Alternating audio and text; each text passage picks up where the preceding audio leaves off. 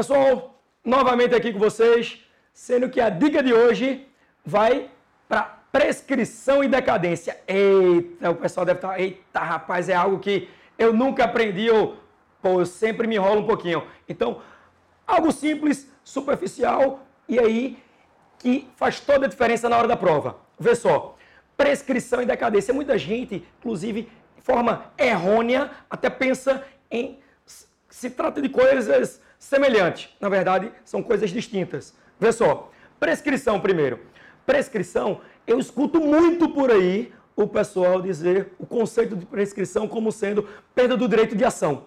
Aí eu garanto que tem gente que está dizendo, pô, não é isso não, Rodrigo? Não, não é isso não.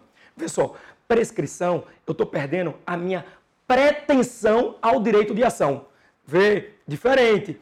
Vê só, eu posso, inclusive, entrar com a ação, mas não vai dar em nada, porque está prescrito. Como assim, Rodrigo? Uma dívida, por exemplo. Uma dívida que, em tese, aquele lapso temporal, ele se exauriu, ele terminou, está prescrito.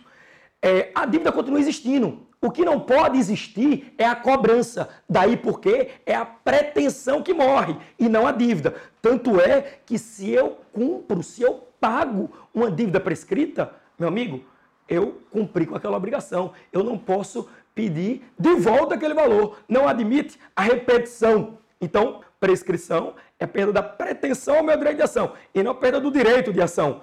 Vê? Beleza. Outra coisa, decadência. Antes da gente concluir as duas, juntar as duas. Decadência não tem nada a ver com a ação. Decadência tem tudo a ver com o direito. A decadência, o direito, ele é extinto. Ou seja, na decadência é algo mais, vamos dizer assim, mais forte, porque o direito decai como um todo. Então, mesmo que eu queira cumprir ou realizar, na verdade a decadência ela não está muito ligada à esfera patrimonial, mas que eu queira realizar aquela aquele direito, vamos dizer assim, ele decaiu. O que é que eu quero dizer com isso? Ele não existe mais. E presta atenção numa coisa: tanto a prescrição quanto a decadência são matérias de direito, sendo redundante, material. Por quê? Muita gente pensa que é de direito processual, pessoal. Cuidado.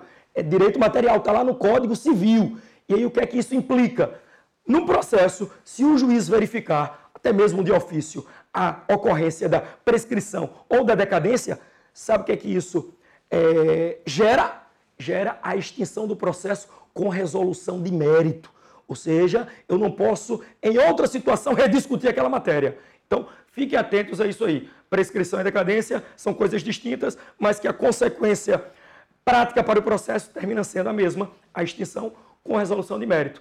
Além disso, só para não deixar passar, último bizu, acredito que isso aí não venha à tona na nossa prova, mas se vier, vocês estão antenados. Existe a figura ainda da prescrição intercorrente. Prescrição intercorrente é aquela situação onde o lapso temporal ele se esgota dentro do processo, quando o processo ele já está em curso. E aí pode acontecer. É muito comum na execução fiscal, mas está vindo à tona aí. Então, fiquem atentos, beleza? Mais uma vez, muito obrigado, beijo e abraço em todos.